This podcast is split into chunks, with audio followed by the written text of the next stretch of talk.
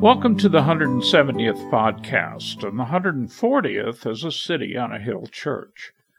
Pastor Mike continues in Isaiah, opening here Isaiah 4, verses 1 through 6.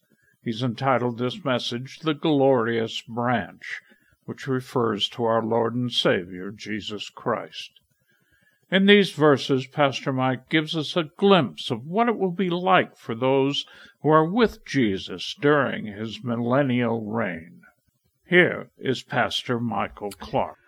Okay, we are in the book of Isaiah. If you'd like to open up to Isaiah chapter 4, and we are resuming our study through Isaiah. We took a week off last Wednesday and we had a very special afterglow service, time of prayer and reading scripture and waiting upon the Lord and worship. It was a beautiful uh, service last Wednesday. And we are picking right back up here in Isaiah chapter 4, verse 1, where we left off a couple of weeks ago. And I'm just going to read the, the whole chapter. There's six verses here, and we're going to finish this chapter here tonight. It's very short. Isaiah chapter 4 and verse 1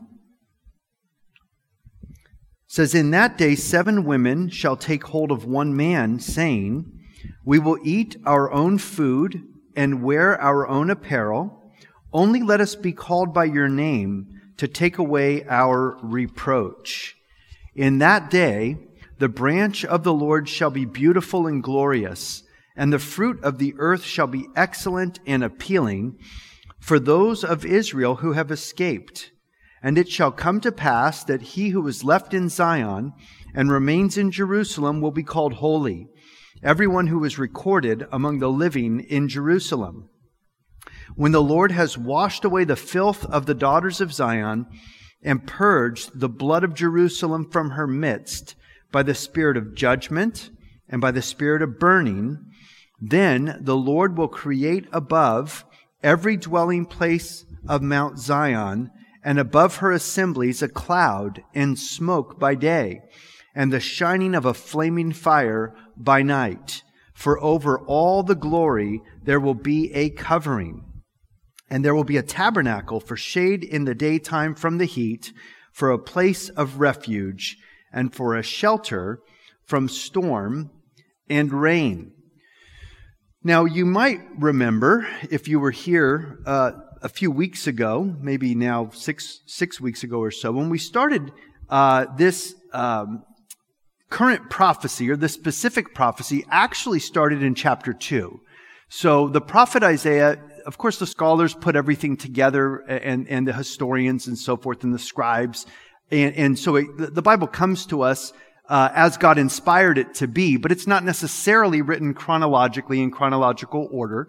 And some of the prophecies of Isaiah were written earlier. I mean, he was a prophet for 50 years to four different kings in Judah. And so, uh, his, his book wasn't, he didn't just sit down and write this prophecy in one uh, sitting. In other words, all 66 chapters at one time. It was over a 50 year period that Isaiah the prophet recorded this for us. And so, uh, the this specific prophecy began in chapter 2. So chapters 2, 3, and 4 are kind of one prophecy actually, broken up into four chapters. Chapter 1 was a specific prophecy, and it was written in chapter 1, and it was completed in chapter 1. Uh, chapter 2 started a new prophecy. It actually went all the way to the end of chapter 4. It was one writing by Isaiah, one prophecy by Isaiah. And then there's another prophecy in chapter 5, and then another prophecy in chapter 6, etc.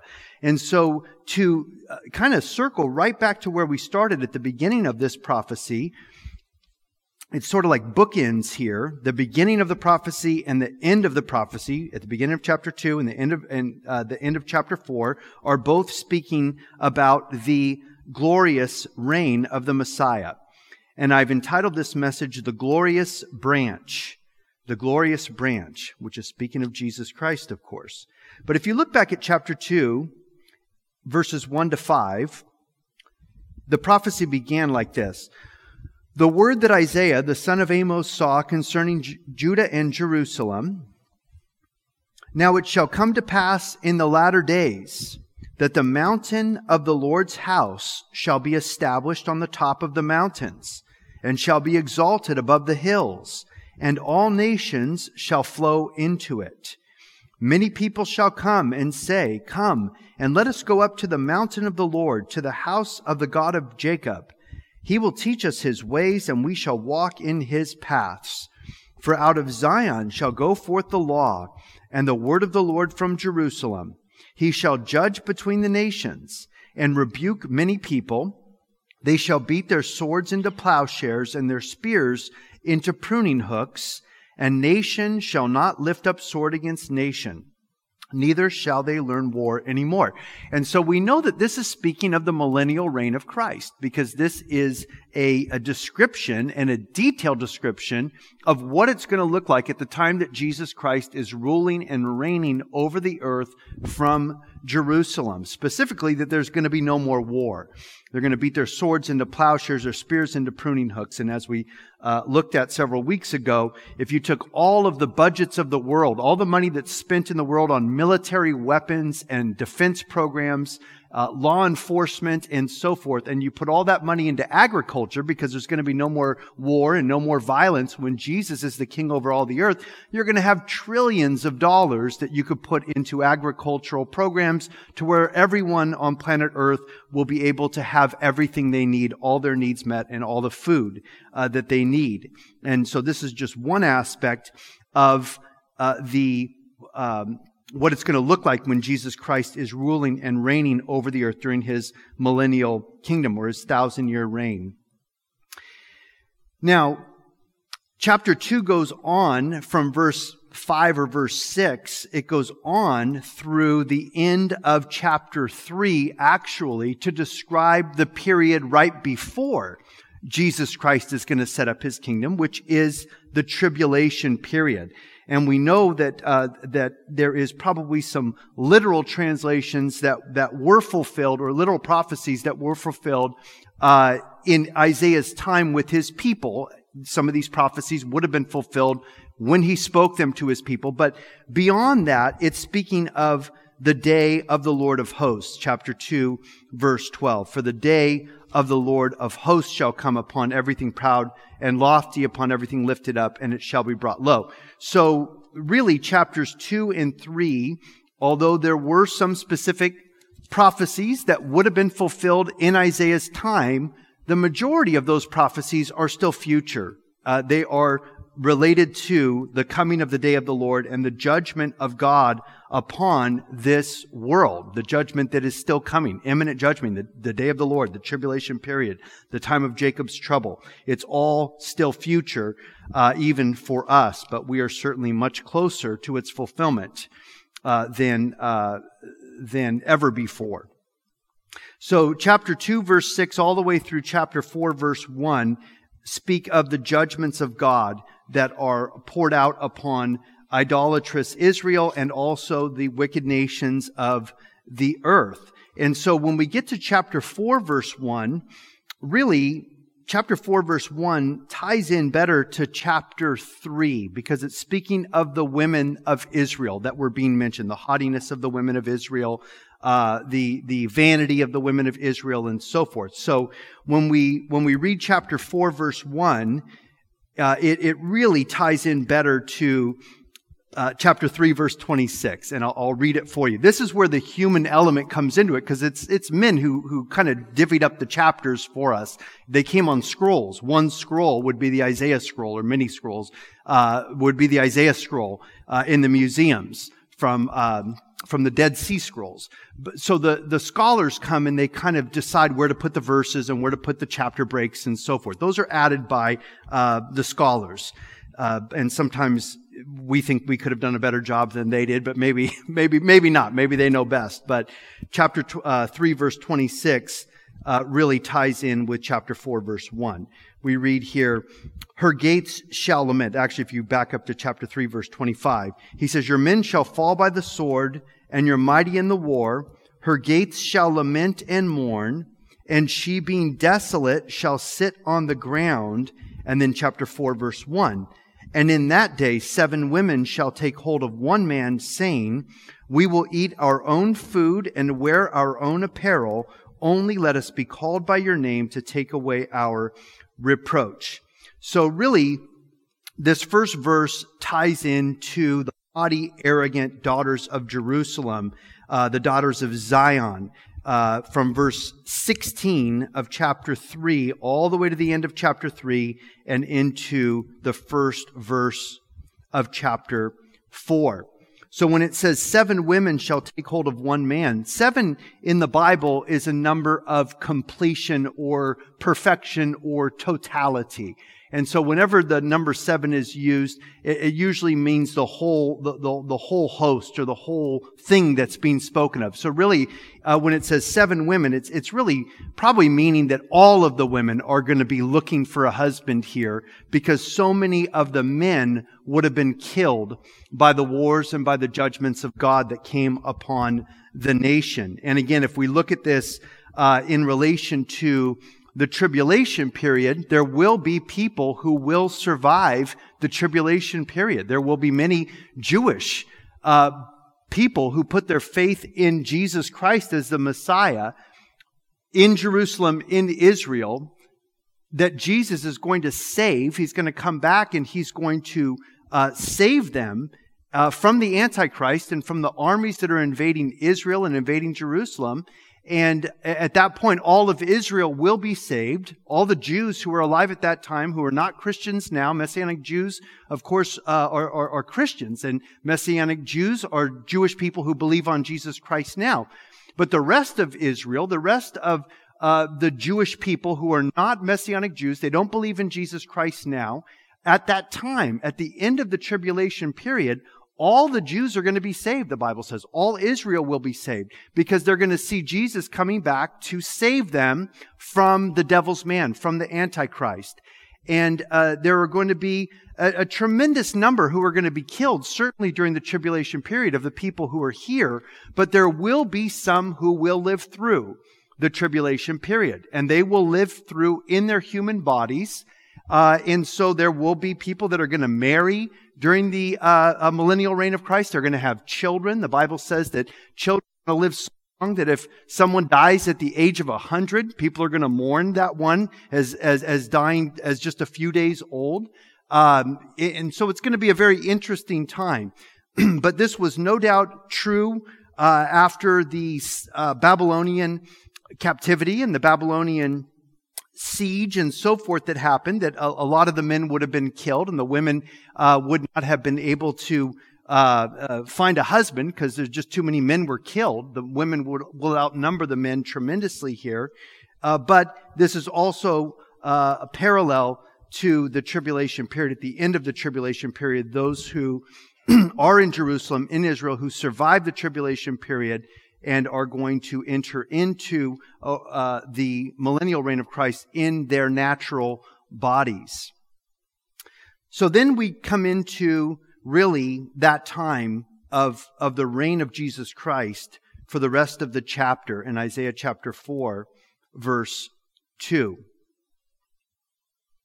We read, In that day the branch of the Lord shall be beautiful and glorious, and the fruit of the earth shall be excellent and appealing for those of Israel who have escaped. So again, those who survived the tribulation period, those of Israel who have escaped, uh, are going to enter into this beautiful, glorious reign of Jesus Christ, their Messiah. Now, this is a title or a name for the Messiah that we see uh, and we're going to look at in a minute here in some other scriptures in Isaiah and also in Jeremiah, this name of the branch of the Lord. It's another title or a name for the Messiah, for Jesus Christ. In that day, the branch of the Lord shall be beautiful and glorious, and the fruit of the earth shall be excellent and appealing for those of Israel who have escaped. If you turn to chapter 11 of Isaiah, and I'll read it to you if you don't want to turn there. Isaiah chapter 11, verse 1 says this concerning the Messiah There shall come forth a rod from the stem of Jesse, and a branch shall grow out of his roots. So there you have the branch capitalized. A branch shall grow out of his roots. The Spirit of the Lord shall rest upon the Spirit of wisdom and understanding, the Spirit of counsel and might the spirit of knowledge and the fear of the Lord. His delight is in the fear of the Lord, and he shall not judge by the sight of his eyes, nor decide by the hearing of his ears, but with righteousness he shall judge the poor, and decide with equity for the meek of the earth. He shall strike the earth with the rod of his mouth, and with the breath of his lips he shall slay the wicked. Righteousness shall be the belt of his loins, and faithfulness the belt of his waist. And so this is the one who is coming, the one who would be the uh, stem of Jesse, the rod from the stem of Jesse. So it would come from the household of Jesse, from the family of David, from the tribe of Judah. And we know that Jesus Christ, of course, uh, is who is being spoken of here. And so uh, he is the one who is filled with the Holy Spirit. He had the Spirit of the Lord upon him. Uh, he was righteous. Uh, he walked in obedience in the fear of the Lord. He never sinned. Um, he judged not by the sight of his eyes, but he knew the hearts of men. And he judged with righteousness. He gave mercy uh, and justice to the poor. And he was equitable for the meek of the earth. And uh, he uh, will strike the earth with the rod of his mouth. This is still future when he returns uh, to judge the Antichrist and the enemies of God. And with the breath of his lips he shall slay the wicked. Righteousness shall be the belt of his loins, and faithfulness the belt of his waist. So this is Jesus, righteous and faithful and true and just and humble and meek. Now, we know that this is continuing here to talk about his millennial reign, which also chapter 4, verse 2 is speaking of. Verse 6 of Isaiah 11 continues The wolf shall lay down with the lamb, the leopard shall lie down with the young goat, the calf and the young lion and the fatling together, and a little child shall lead them. The cow and the bear shall graze, their young ones shall lie down together, and the lion shall eat straw like the ox. The nursing child shall play by the cobra's hole, and the weaned child shall put his hand in the viper's den. They shall not hurt nor destroy in all my holy mountain, for the earth shall be full of the knowledge of the Lord as the waters cover the sea. And in that day, verse 10, there shall be a root of Jesse who shall stand as a banner to the people, for the Gentiles shall seek him, and his resting place shall be glorious. This is what we have to look forward to, guys. This is the future for the believer. Jesus is going to come back. He's going to make everything right. He's going to judge the earth. He's going to set up his kingdom, and everything is going to be right. Everything is going to be perfect uh, and the knowledge of the Lord, it says, uh, will, the earth will be full of the knowledge of the Lord. Uh, as the waters cover the sea. Everyone's going to know the Lord at that point. Everybody uh, is going to uh, serve Him and obey Him. And if they don't, they're going to be in big trouble. They're not going to get rain on their crops, Zechariah tells us, for those who come through the tribulation period and enter into this time uh, of, of bliss and blessing and provision and peace. Finally uh, here upon the earth. But it's Jesus who is going to be ruling and reigning. Now, Jeremiah also speaks about the branch in Jeremiah chapter 23, verse 5. I'll read this to you. We read this Behold, the days are coming, Lord, that I will raise to David a branch of righteousness. A king shall reign and prosper and execute judgment and righteousness in the earth. In his days, Judah will be saved, and Israel will dwell safely. Now, this is his name by which he will be called the Lord our righteousness. It's one of the titles of Jesus, the Lord our righteousness. And indeed, he is our righteousness because our righteousness is as filthy rags. We don't have any other righteousness but the righteousness of Christ and he is willing to give his righteousness to you and to me if we will trust in him and we will surrender our lives to him. The Lord, our righteousness. I will raise to David a branch of righteousness. This is speaking prophetically of Jesus Christ. One more scripture in Jeremiah, Jeremiah 33, verse 15, says this in those days and at that time, I will cause to grow up to David a branch of righteousness. He shall execute judgment and righteousness in the earth. In those days, Judah will be saved, and Jerusalem will dwell safely.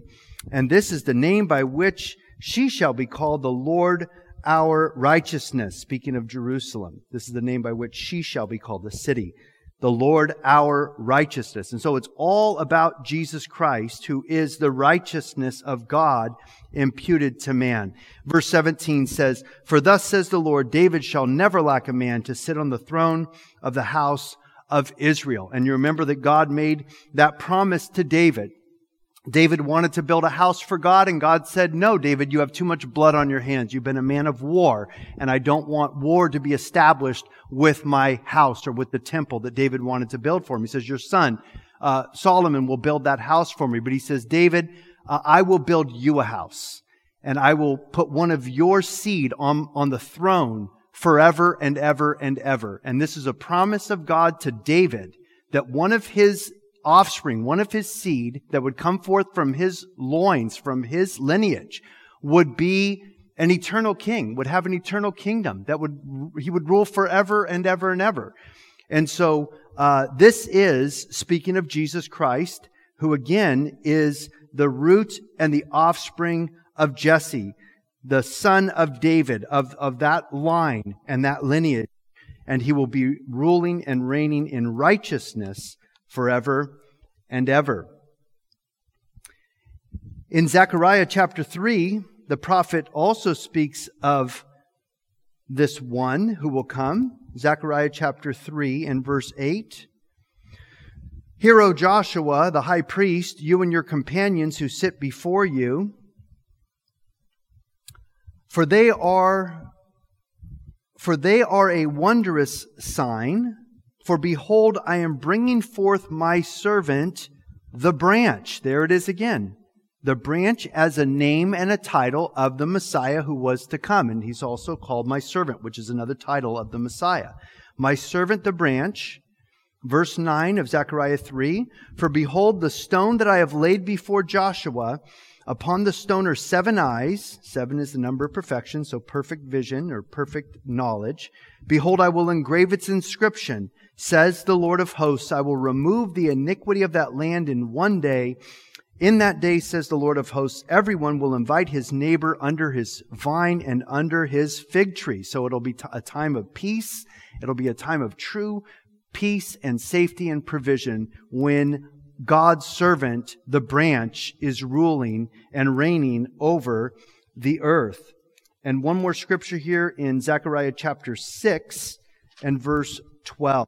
We read this.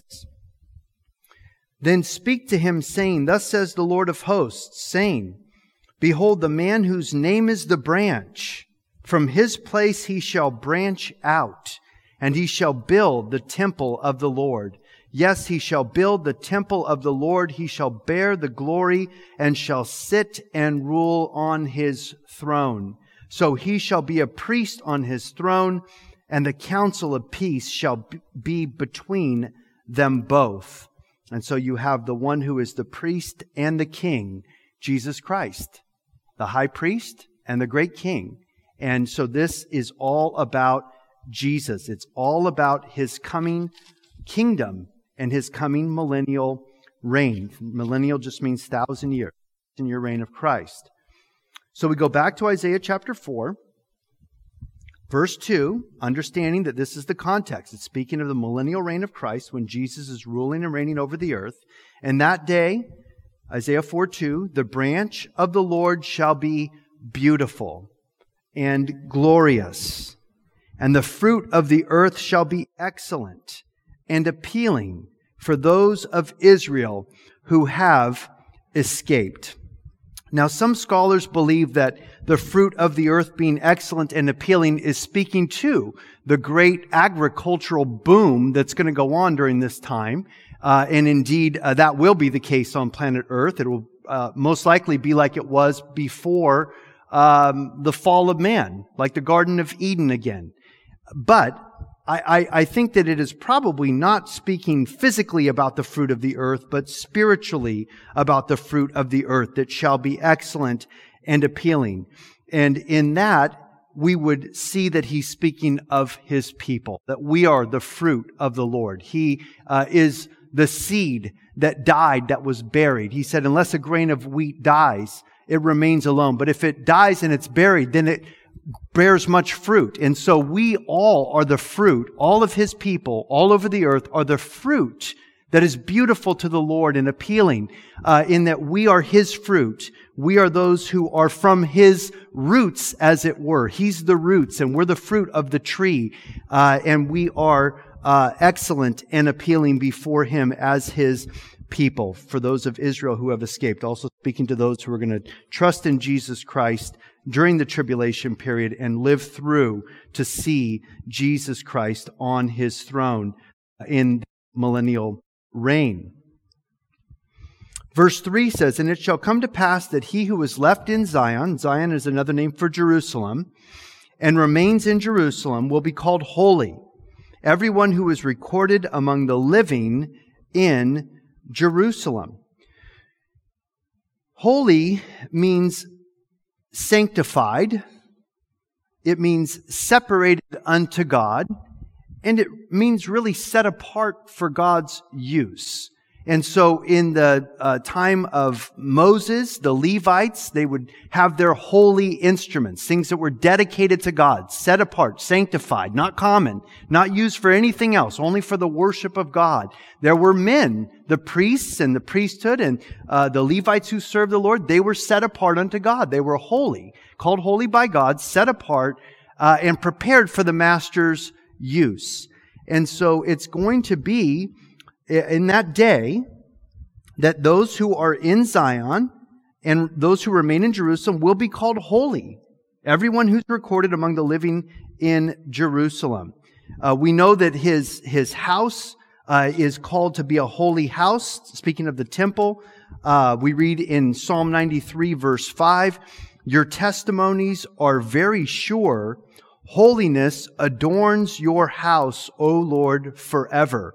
And so uh, the Lord is holy, His house is holy, His people are called holy. And we know that we don't have any holiness of ourselves, but it is the holiness of God imputed to us.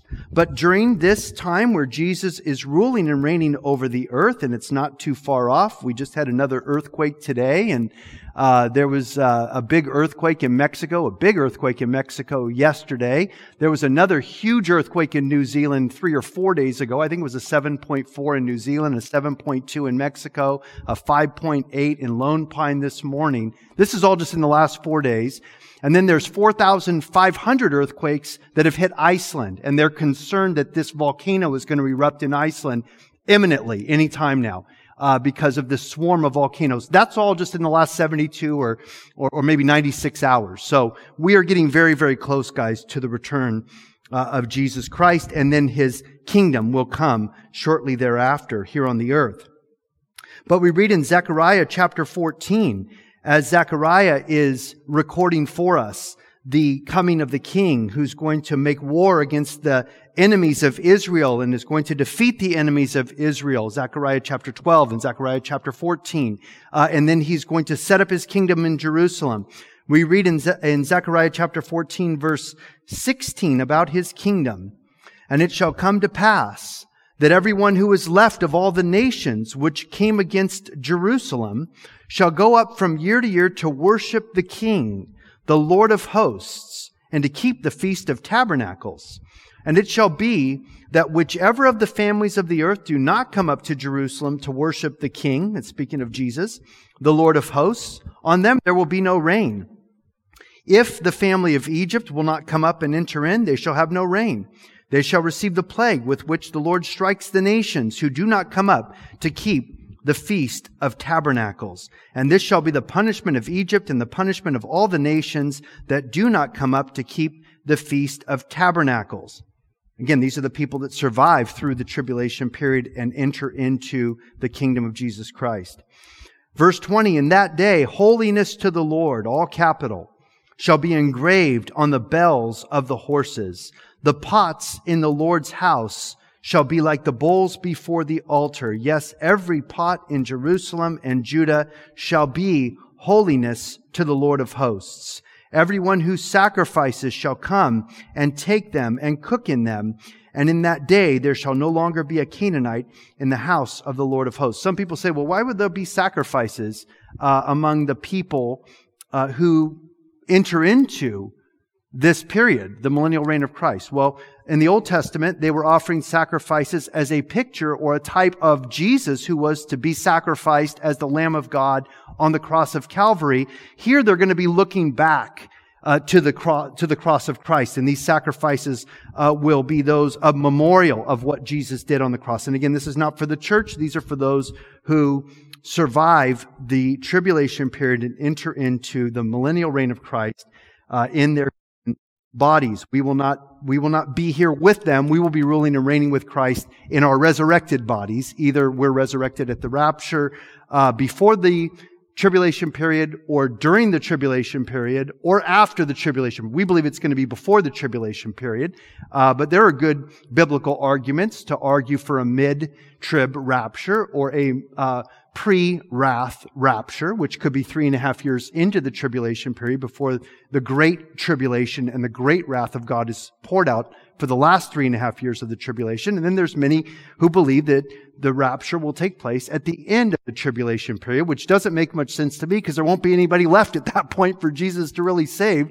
Uh, seven eighths of the earth's population, or three quarters at least, are going to be killed uh, during that period of time. And so we believe that Jesus is coming back any moment, any time uh, like a thief in the night. We, you know, we, we don't know exactly when he's going to come back, but he is going to come back for his church and he's going to take us to be with him. We're going to have resurrected bodies. The dead in Christ will be raised first. Then we are alive and remain. We'll be caught up together in the air to meet them in the air.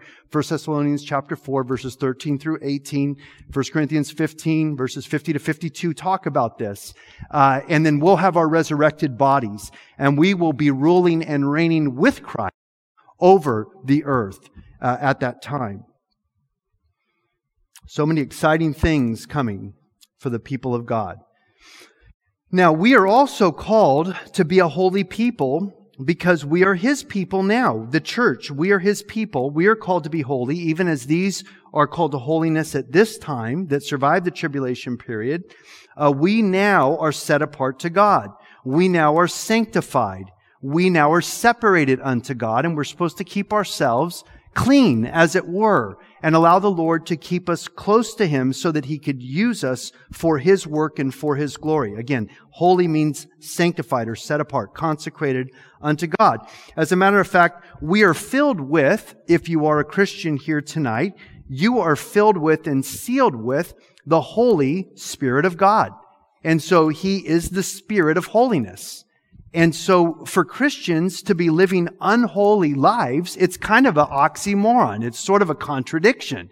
The idea of a carnal Christian is, is really a contradiction because if you're filled with the Holy Spirit and He's holy, how could you be carnal? I mean, it, it's really, it doesn't add up. It makes sense. And, and quite frankly, the world has a real problem with people calling themselves Christians living just like all of the other unsaved unbelievers that, that they know. They think, well, what's the difference? You know, you talk the same way, you tell the same dirty jokes, you watch all the same rotten, perverted movies that, that, that, that we watch and you go and get drunk on the weekends, like we get drunk on the weekends and, you know, maybe you go to church on Sunday mornings, but, uh, there, there's no real difference between the unbeliever and the, the believer, the professing believer and, and the unbeliever, uh, if, if there is no holiness. And so, uh, we should take that charge very seriously that we are called to be His people. It's an honor to be called His people.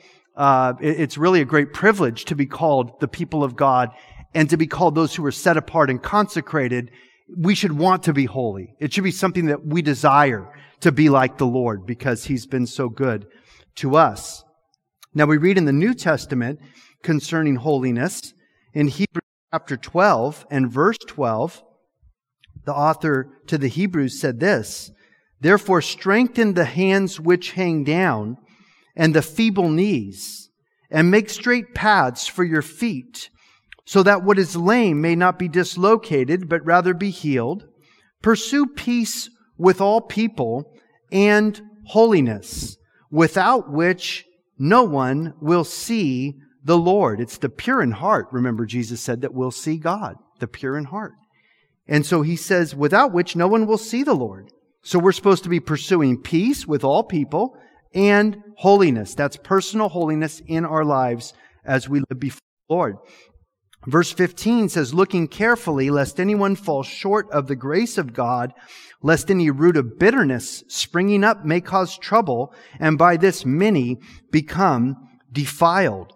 Lest there be any fornicator or profane person like Esau, who for one morsel of food sold his birthright, for you know that afterward, when he wanted to inherit the blessing, he was rejected, for he found no place for repentance, though he sought it diligently with tears. And so we are called to be holy people. We're filled with the Holy Spirit of God, and God is never to command us or exhort us to be or do something that's not possible. If God commands it, it is possible. We just have to surrender to Him, and we have to surrender our will to His will. And then He makes us holy. We're not holy uh, by anything we could do in and of ourselves. He is the author and the finisher of our faith, and that includes our holiness. In 1 Peter chapter 1, verse 15, Peter says this, but as he who called you is holy, you also be holy in all your conduct, because it is written, Be holy, for I am holy. And so again, the idea of, of an unholy Christian makes no sense at all. It's just a complete contradiction. Uh, not that we're self-righteous or we're holier than thou or think we're better than anyone else. It's just there should be a difference between the Christian and the non-Christian. And holiness should be that which is our ambition and our goal. And really, uh, the Lord does this work. He completes this work, uh, the process of sanctification, being set apart throughout our lives as we grow in the knowledge of God and obedience to Him. In 2 Timothy chapter 2, Paul the apostle told Timothy here in verse 19, Nevertheless, the solid foundation of God stands, having this seal, the Lord knows those who are his, and let everyone who names the name of Christ depart from iniquity or from sin. But in a great house there are not only vessels of gold and silver, but also of wood and clay, some for honor and some for dishonor. Therefore, if anyone cleanses himself from the latter, he will be a vessel for honor, sanctified, that word means made holy or set apart or consecrated, sanctified and useful for the master, prepared for every good work. And so really we have a part to play in this. It's God's will that we be holy, and then we have to want to be holy also, set apart for Him, vessels of honor, keeping our vessels clean, uh, so that we would be those who are prepared for the useful use of the Master. We want to be available to Him to use us. And uh, the Lord uses vessels of honor rather than vessels of dishonor to accomplish His work. So we go back to Isaiah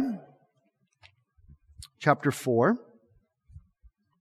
picking up in verse 4. And we read this When the Lord has washed away the filth of the daughters of Zion and purged the blood of Jerusalem from her midst by the spirit of judgment and by the spirit of burning. So this is a time when the Lord is going to wash away the filth of the daughters of Zion. And we read some of what that filth was uh, uh, in chapter 3, verses 16 to 24, and that haughtiness of attitude and uh, using sex for power and, and, and, lust and things like that to uh, to to um, basically get their get get their way.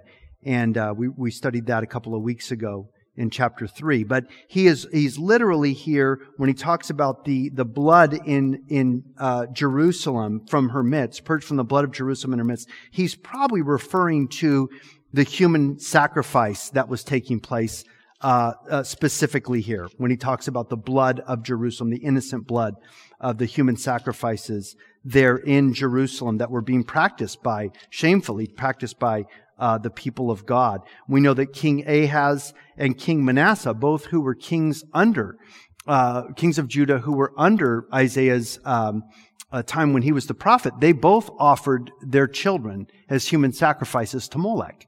Uh, it's recorded for us in the Chronicles. And so, um, literally, the Lord is going to have to cleanse Jerusalem from the human sacrifices that were taking place at that time. In chapter 1 and verse 15, you'll recall Isaiah chapter 1 verse 15. God said this to them, When you spread out your hands, I will hide my eyes from you. Even though you make many prayers, I will not hear because your hands are full of blood, innocent blood. And uh, there's no more innocent blood than the blood of innocent children that were offered to these other gods as human sacrifices. Of course, today in our time, it's, it's perfectly acceptable for people to terminate their own babies in the womb through abortion.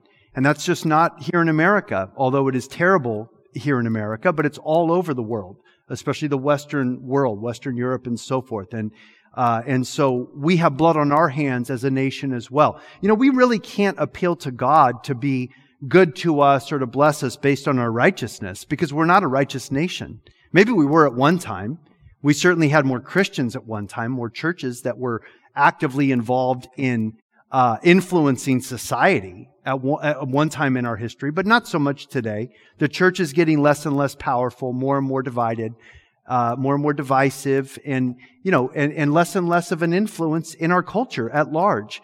And so um, we, as Americans, deserve the judgment of God because of the depravity that we are tolerating all around us, whether it's sexual sin or whether it's pornography or whether it's abortion or whatever it is that is legal in our country. Uh, and and we have laws that protect these things in our country. People to make pornographic movies and send them out all over the world. It's legal. So we're polluting the world from America. Uh, and and whether or not we're participating in that, hopefully we're not participating in any of this as Christians. Uh, but our nation is guilty, just like Israel was guilty at this time in Judah of having innocent blood on their hands. And God always has to judge sin. So the Lord says here that He is going to cleanse them. He's going to wash away the filth of the daughters of Zion. He's going to purge the blood of Jerusalem from her midst by the spirit of judgment and by the spirit of burning. Now, people think that God in the Old Testament was mean and then the God of the New Testament is nice. Almost like there's two different gods that the Bible speaks of. And that's just not true. God doesn't change. He's the same. He's not like a man. He says, I'm not like you. I, I don't change. You know, God says, I change not. I'm the Lord your God. I change not. He's the same. He's the same God as he was in the Old Testament as he is in the New Testament. He'll never be any different. And he must judge sin because he's holy and because he's righteous. And being holy and righteous, he must judge sin. He must judge that which is unholy and unrighteous.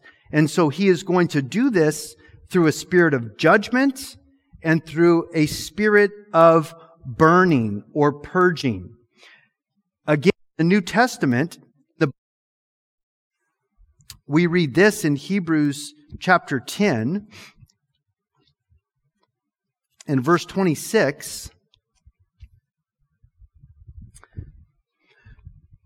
For if we sin willfully after we have received the knowledge of the truth, there no longer remains a sacrifice for sins, but a certain fearful expectation of judgment. So this is judgment in the house of God, judgment in the New Testament, not just the Old Testament, but a fearful expectation of judgment and fiery indignation which will devour the adversaries. Hebrews 10:28 Anyone who has rejected Moses' law dies without mercy on the testimony of two or three witnesses. Of how much worse punishment do you suppose will he be thought worthy who has trampled the Son of God underfoot, counted the blood of the covenant by which he was sanctified a common thing, and insulted the Spirit of grace. For we know him who said, Vengeance is mine, I will repay, says the Lord. And again, the Lord will judge his people. This is the New Testament, guys. not just the Old Testament. God never changes. He hates sin. He says the Lord will judge his people.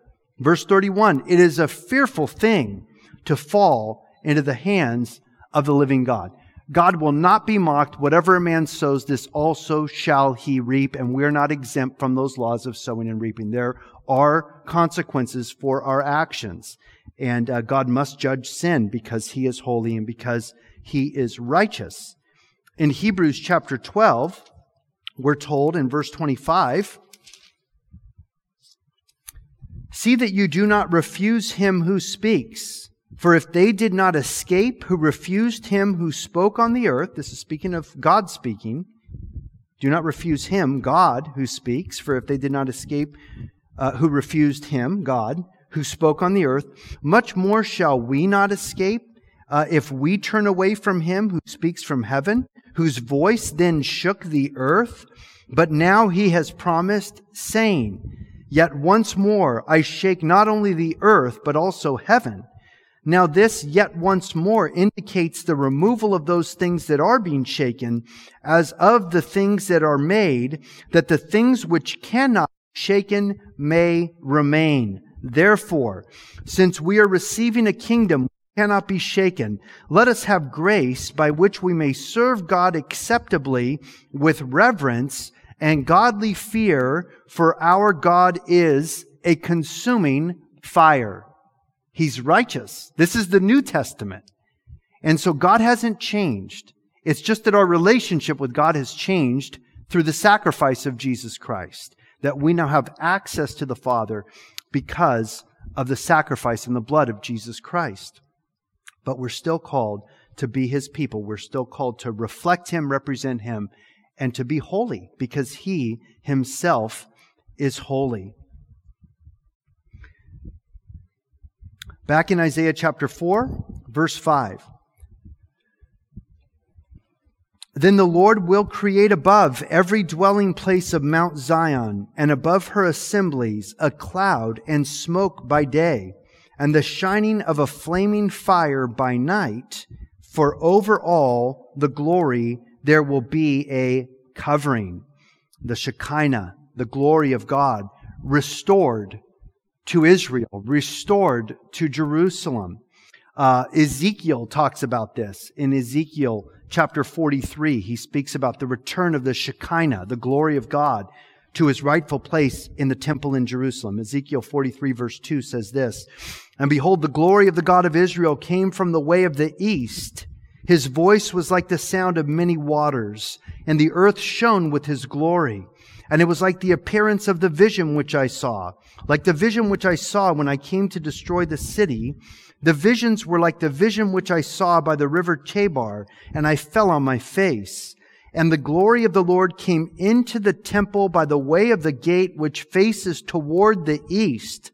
The Spirit lifted me up and brought me into the inner court, and behold, the glory of the Lord filled the temple. And so this is again the future. This is, this is the, uh, the temple of God that's going to be in Jerusalem when Jesus Christ returns to set up his kingdom. Now it's interesting, those of you who have been to Israel, if you go to the eastern gate in Jerusalem, which it's speaking of here, the gate is, is actually completely sealed up. It's completely shut because one of the Ottoman, uh, Turkish Muslim rulers understood this prophecy that there was going to be a Jewish Messiah who was going to come back someday. I think this was in the 1500s. I think it was Suleiman the Magnificent, if I'm not mistaken. And he read this, he had his scribes read this, and he says, Well, we don't want the Jewish Messiah to ever come back here, the king to ever come here, uh, that's prophesied. So they, they uh, built a graveyard, a cemetery, knowing that no righteous uh, prince or righteous king would come through a Jewish righteous person would come through a cemetery and become un- undefiled by, or become defiled by going through a cemetery. So they put a huge cemetery outside the eastern gate. Then they closed it. They sealed it completely shut. And Suleiman the Magnificent thought, well, we just broke this prophecy. It's never going to happen because we put the cemetery there, all the dead bones and so forth. No Jewish person would come through the cemetery, especially not a prince or a king or the spirit of glory, uh, and the and the gate is sealed. But in chapter 44, the next chapter, it was actually predicted that the gate would be shut. It says in verse uh, 44, verse 1, He brought me back to the outer gate of the sanctuary, which faces toward the east, but it was shut. And the Lord said to me, This gate shall be shut. It shall not be opened, and no man shall enter by it, because the Lord God of Israel has entered by it, therefore it shall be shut. And so, uh, unbeknownst to them, they actually fulfilled the prophecy of God, and Jesus will have no problem dealing with this closed gate or the cemetery that's outside the eastern gate. He is indeed uh, going to come uh, into his temple in this way when Jesus Christ returns. And then the glory of the God of Israel is going to come back into Jerusalem and fill uh, the temple with his glory. Verse 6 Isaiah 4 6. He says, And there will be a tabernacle for shade in the daytime from the heat, for a place of refuge, and for a shelter from storm and from rain. Verse 5 also tells us that there will be a cloud by day, cloud and smoke by day over the city, uh, and the shining of a flaming fire by night, indicating that God is going to be watching over Jerusalem. He's going to be watching over uh, his people, uh, as he did for the 40 years that the children of Israel were in the wilderness, the pillar of fire by night to provide them warmth and heat and light and protection from their enemies, and the cloud by day to protect them from the brutal heat of the sun in that Sinai desert. And so the Lord uh, because again, this is a prophecy to the Jews. It's a prophecy to Israel. Uh, God is going to restore Israel, going to save Israel, going to restore the Jews. They're going to accept their Messiah as he comes back to save them from the destruction and the armies uh, of the Antichrist trying to annihilate uh, the nation of Israel and the tribulation saints. And the Lord is going to uh, be there and, and he's going to have his presence there and he's going to be covering them and he's going to be providing for them and his glory will be there as a covering. There'll be shade for the daytime for the heat, for a place of refuge and a shelter from the storm and from the rain. And so it's, it's just speaking to the time of peace and safety under the covering of the Lord, the watchful covering of the Lord at that time, which will be manifest here upon the earth once again and the Lord will once again inhabit, uh, as it were, the praises of his people. He will be there with his people in Jerusalem, and he will dwell again amongst his people as he did uh, with Adam and Eve in the cool of the day, and as he did with the nation of Israel uh, as they were going through the wilderness. The presence of the Lord was there upon the tabernacle as Moses would go in and would commune with God. The pillar of fire uh, by night and the cloud over uh, the tabernacle by day, God is going to once again restore fellowship and harmony with his people. And there will be safety and there will be blessing and there will be peace there in Jerusalem. Psalm 91, a very well known psalm. This is where we're going to end here. Psalm 91 about the Lord's uh, abiding o- uh, over his people and protecting his people the presence of God. Psalm 91 verse 1, He who dwells in the secret place of the Most High shall abide under the shadow of the Almighty. I will say of the Lord, He is my refuge and my fortress, my God, in Him I will trust. Surely He shall deliver you from the snare of the fowler and from the perilous pestilence. He shall cover you with His feathers, and under His wings you shall take refuge. His truth shall be your shield and your buckler.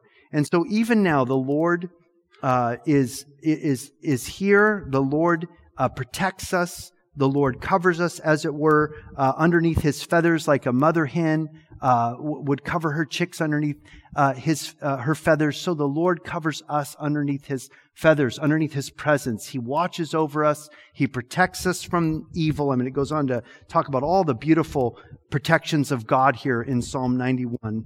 Uh, the Lord is so gracious and merciful to us. He's so kind to us, and He is our peace and our safety. We find all of these things the world can't offer our provision, our peace, our safety, our righteousness, our purpose we find it all in the presence of the Lord.